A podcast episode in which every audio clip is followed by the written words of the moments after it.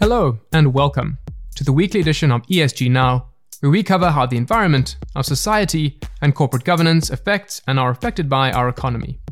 I'm Bentley Kaplan, your host for this episode. And on this episode, we're going to start with a retrospective of COP26, as those inside and outside the world of responsible investment digest the takeaways of a whirlwind conference that has evoked a lot of emotion. And after that, we'll take a look at one of the themes that was underpinning much of what was discussed at COP26 energy. We'll try to figure out what's behind the recent cost spikes in coal and oil and gas, and what that could mean for future greenhouse gas emissions. Thanks for sticking around. Let's get down to business.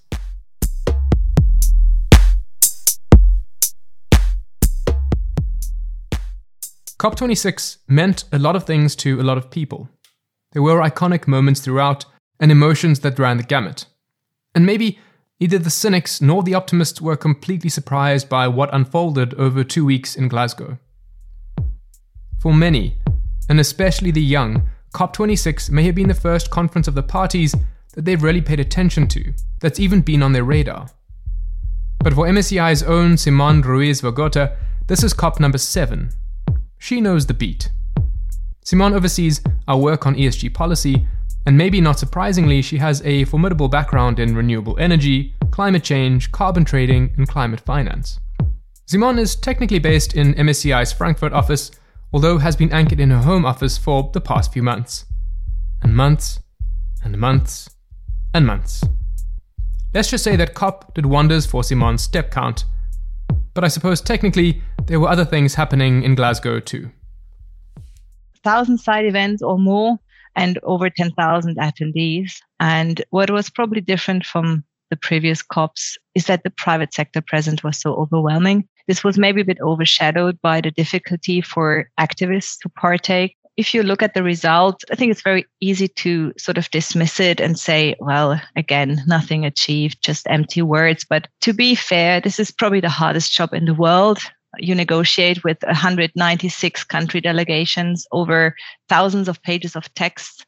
You have two weeks for that and synthesize this down to eight pages in a, in a spirit of compromise, which was probably the most often heard sentence during the final closing plenary.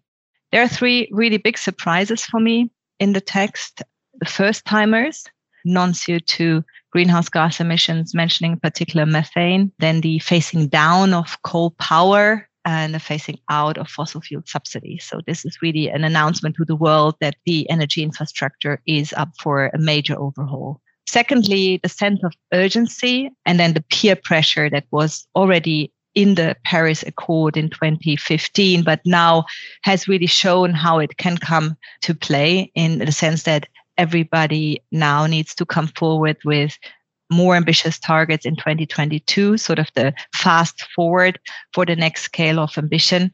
And also the, the pledges that came in on a daily basis from the beginning on methane, on forests, on finance, then the China US cooperation. We also had clean tech. Um, I think that really empowered the progressive voices on the negotiation track. So, this coalition of willing approach and the nudging of the more unwilling countries to uh, engage in a very ambitious, forward looking way. And thirdly, it's really impressive to close so many chapters that are more technical the Paris Rulebook, um, which came also from the Paris Agreement, but it essentially says now you are really needing to show what targets you set yourself on a national level, what's your baseline, what's the time period for achieving those, and there is higher scrutiny on the monitoring side as well. Also on carbon markets, the famous Article 6 of the Paris Agreement, the whole carbon market infrastructure is up for an overhaul. There has been a clean development mechanism that was actually already in place in the Kyoto Agreement, the COP3 in 1997, will be now replaced with the new rules that govern how countries can achieve their climate pledges by purchasing carbon credits through emission reductions that are generated by other countries. And this is important as it will be the lifeline and potentially the financial glue that will hold these promises and commitments together. So, if, like me, you haven't actually been to a conference of the parties or any other conference that pulls in 190 odd countries, it's probably hard to know what counts as a reasonable expectation. There are many who are probably disappointed with the major headlines coming out of COP, especially after some last gasp negotiations. But underneath those headlines, there's a lot of technical detail the weeds. And in that detail, Simon saw a lot to be encouraged by. Not only the sudden rise of the private sector and its bevy of net zero pledges, but a growing body of countries making up a coalition of the willing. A bigger pressure point for those dragging their heels. More definitive ways of assessing and measuring countries' nationally determined contributions, or NDCs, their pledges to reduce emissions. Better structures to carbon trading and offsets, and specific inclusion of coal, methane, and fossil fuel subsidies in official text. And possibly, most importantly, a clear recognition that the next major push after Glasgow will need to come much, much sooner than Glasgow did after Paris. But to roll up all this technical detail in one brutal question is it enough? I think the next year will be critical in terms of looking at how national commitments and all these pledges from methane to forest protection to fines are being implemented and followed up on. Clearly, the near term transition targets are the ones you need to look at uh, more closely because here you, you need to see real changes, real policies on the ground in the countries in the next months to come. There is this huge gap that is obvious. So business as usual actually means that global emissions would rise by over 10% until 2030, while the Glasgow Climate Pact, so these eight pages of text, recognize that a 45% reduction is required if you want to limit global warming to below 1.5 degrees. Encouraging signs are there. India taking up a net zero target by 2070. The US China uh, Climate Pact allows for an exchange potentially on technology that would steer China to uh, agree maybe on more ambitious targets. But a lot remains to be seen in the implementation over the next year or two to come. So the answer to is it enough is a no. But in fairness, a no with an asterisk. It's getting much harder to hide a lack of ambition in ambiguity and vague measurements. What happens next is, as ever, critical. But on the show, we largely avoid pontificating on the fate of our planet and high stakes geopolitical maneuvering. And instead, we try and focus in on the practical implications for investors. And for them, Simon had some takeaways. On the one side, there is this message. There is a reference to energy in the text. That means that countries now have to put in place the phase out plans for their fossil based infrastructure. The idea being that in a couple of years from now, the fossil fuel infrastructure will have been replaced by low carbon energy. And the second is that as we are very close to missing our timeline on the 1.5 degrees target, it really is a matter of a few years until this window is closing. There will be a higher focus on adaptation and physical risks and the impact this could have on, on the financial sector. And thirdly, there is a huge increase right now in the regulatory attention to transparency. So we have seen tightening of the scrutiny on the carbon accounting side with the creation of the International Sustainability Standard Board um, and also publication of first disclosure prototypes for climate and sustainability. We have seen an enormous amount of private sector commitments around net zero. Probably most prominently from the financial sector perspective is the Glasgow Financial Alliance on Net Zero, the GFANZ. And the UN Secretary General has already uh, announced that he would implement a high level expert group next year to scrutinize the net zero commitments from non state actors. Basically, if you thought the regulatory pressure for investors was intense before Glasgow, well, it's about to get a whole lot heavier. For companies, it's climate on all fronts, whether it's about disclosing your contribution to climate change or your capacity and strategy to cope with upcoming policies and physical climate risk, or how you plan to slow climate change down. A lot more is going to be mandatory, but helpfully, a lot more is going to be standardized. And investors are going to have to grapple with their own set of challenges in measuring portfolio emissions, planning engagement efforts, and casting an optimistic eye over the growing pool of climate solutions. And as Simon further digests the outcomes of COP26, we're going to take our next story into a much more practical place. One that sits below the complex world of greenhouse gas reduction targets and NDCs. One that underpins a great deal of what was being discussed in Glasgow last week.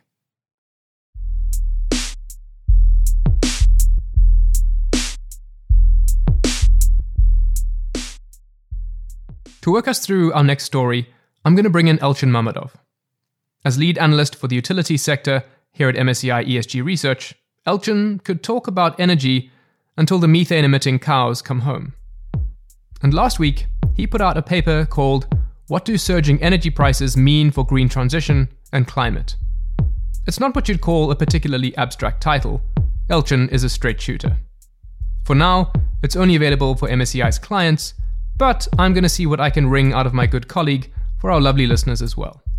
And that's because there are a lot of good and timely reasons for writing a paper on energy. Take COP, for one. But maybe the main reason was that in September and through October, energy prices started going a little crazy. Crazy expensive.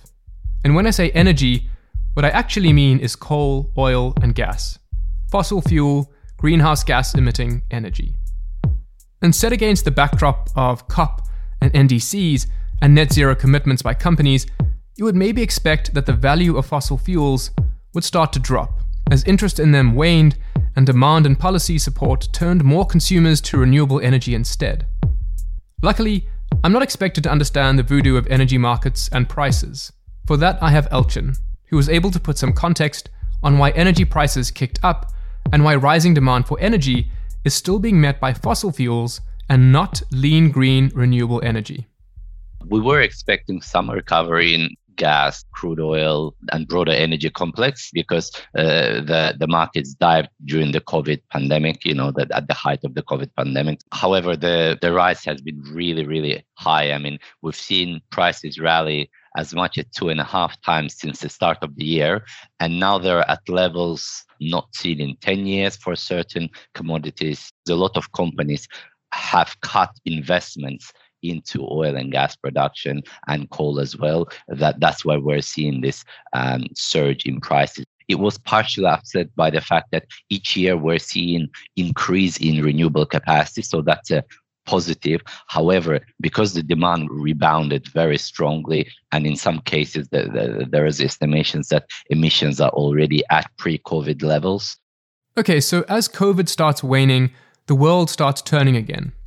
But we don't suddenly have brand new renewable energy infrastructure that can feed that demand. And even for infrastructure that was ready to turn out renewable energy, weather conditions didn't exactly cooperate. But what we did have was coal piles of coal and oil and gas, and that's what we fed into our energy demand. So instead of seeing our emissions tail off, we see the opposite. And in the short term, that's bad news, right? Rising emissions is exactly what 10,000 people in Glasgow were working to address. But somehow, Elchin wasn't all doom and gloom. For him, this is more of a short term anomaly than a long term trend. I mean, part of the reason why the prices have rallied is because despite the recovery in crude, gas, coal prices, the companies are still very wary of investing in expanding or maintaining their production capacity, you know, to develop new oil and gas wells, expand the mines, etc. So the companies are fo- uh, focusing on paying off their debt and paying generous dividends from all these extra windfall profits that they are now generating rather than investing um, making big bets on further expanding their capacity. And i think that's where the investor push and the esg theme is uh, is making itself felt we are going to see in the long term the um, shift towards greener energy mix and greener economy. Although in the short term, we are going to see an increase in emissions because not only are we seeing rebound in fossil fuel use, but also the governments are starting to increase the subsidies for those fossil fuels because the jump has been so high that um, especially the vulnerable households, the vital industries that rely on energy, not just power, gas, but also heat. Right. So obviously it's complicated. The price of energy is the culmination of so many different factors. And as this trend in rising energy prices rolled into COP26, I asked Elchin to give us his view of what happened in Glasgow and what that might mean for energy companies, from the heaviest emitters to the leanest and greenest. there were some there was some progress on the phase down of coal. Uh, some countries like Canada, for example, plan to ban coal exports, and that has a knock-on effect on U.S. coal producers, uh, some of which were exporting abroad through Canada's ports. There was some agreement on methane reductions. However, there's always this caveat with coal, you, the countries didn't commit to phasing out of coal, at least the biggest three, US, China, and India. We've got the same issue with methane emissions, where the likes of, again, Russia, for example, that our major gas producer, didn't sign up to that initiative alongside with Australia and China, for example. So um, I am a bit disappointed, but it, it is the step in the right direction because of this major energy transition, it creates not only threats, we've just which we've discussed a lot, especially for the fossil fuel sector, but also opportunities. Opportunities for growth for companies like Orsted, EDP, Meridian Energy, Yulong uh, which are traditional utilities, but also for oil and gas companies that are much more aggressive in investing in renewables, uh, notably the likes of Equinor and Total Energies.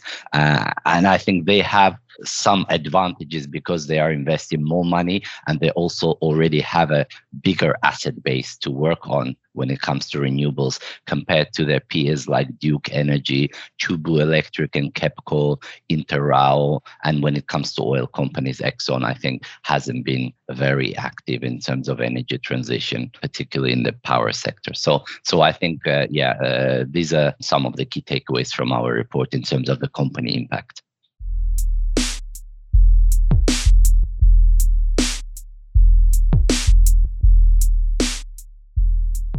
It has been a sobering week for me, but an interesting one in which to wade through coverage of COP26 and what its implications are and aren't.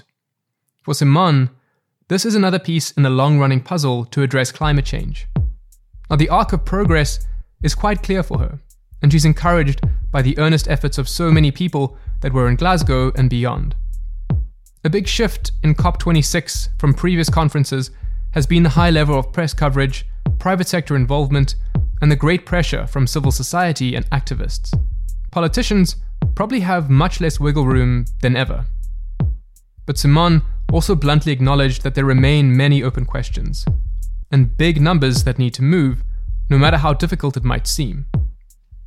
And Elchin's coming from a different angle. He's someone that's covered the energy sector for many years as it's moved from very traditional fossil fuels into a much more uncertain future one with an irresistible draw into renewable energy. As Simon sits on the side of policy, nudging and urging change and consensus, Elchin sits on the other side, watching the effects of these policy changes and how companies respond. Maybe most interestingly of all was Elchin's emphasis that we focus so frequently on the risks and the downsides, which is a very normal tendency. But there are opportunities too, sometimes not yet quantified, and it may be in these slightly hazy opportunities that we'll be able to answer the harder questions of climate change. And for now, it's all about finding the governments, the companies, and the investors willing to strike out and to pioneer those opportunities.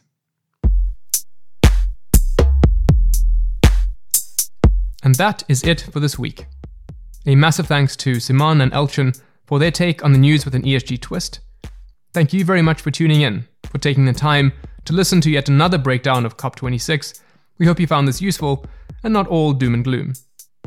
If you have the time, don't forget to rate the show and review us wherever you may be listening. The feedback, we love it all. Questions, ideas for future shows, hit us up. We are all ears. Next week is going to be a week off for our tiny team as the US kicks back for the Thanksgiving break, but Mike will be back the week after, on the 3rd of December, to give you more of that sweet, sweet ESG news. Take care of yourselves, and thanks again for listening.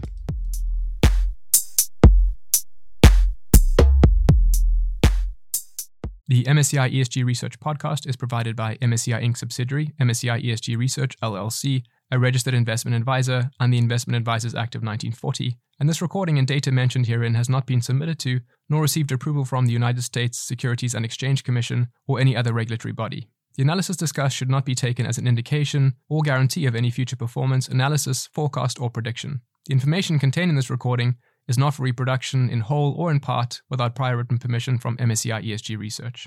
None of the discussion or analysis put forth in this recording constitutes an offer to buy or sell or promotional recommendation of any security, financial instrument, or product or trading strategy. Further, none of the information is intended to constitute investment advice or recommendation to make or refrain from making any kind of investment decision and may not be relied on as such. The information provided here is as is, and the user of the information assumes the entire risk of any use it may make or permit to be made of the information. Thank you.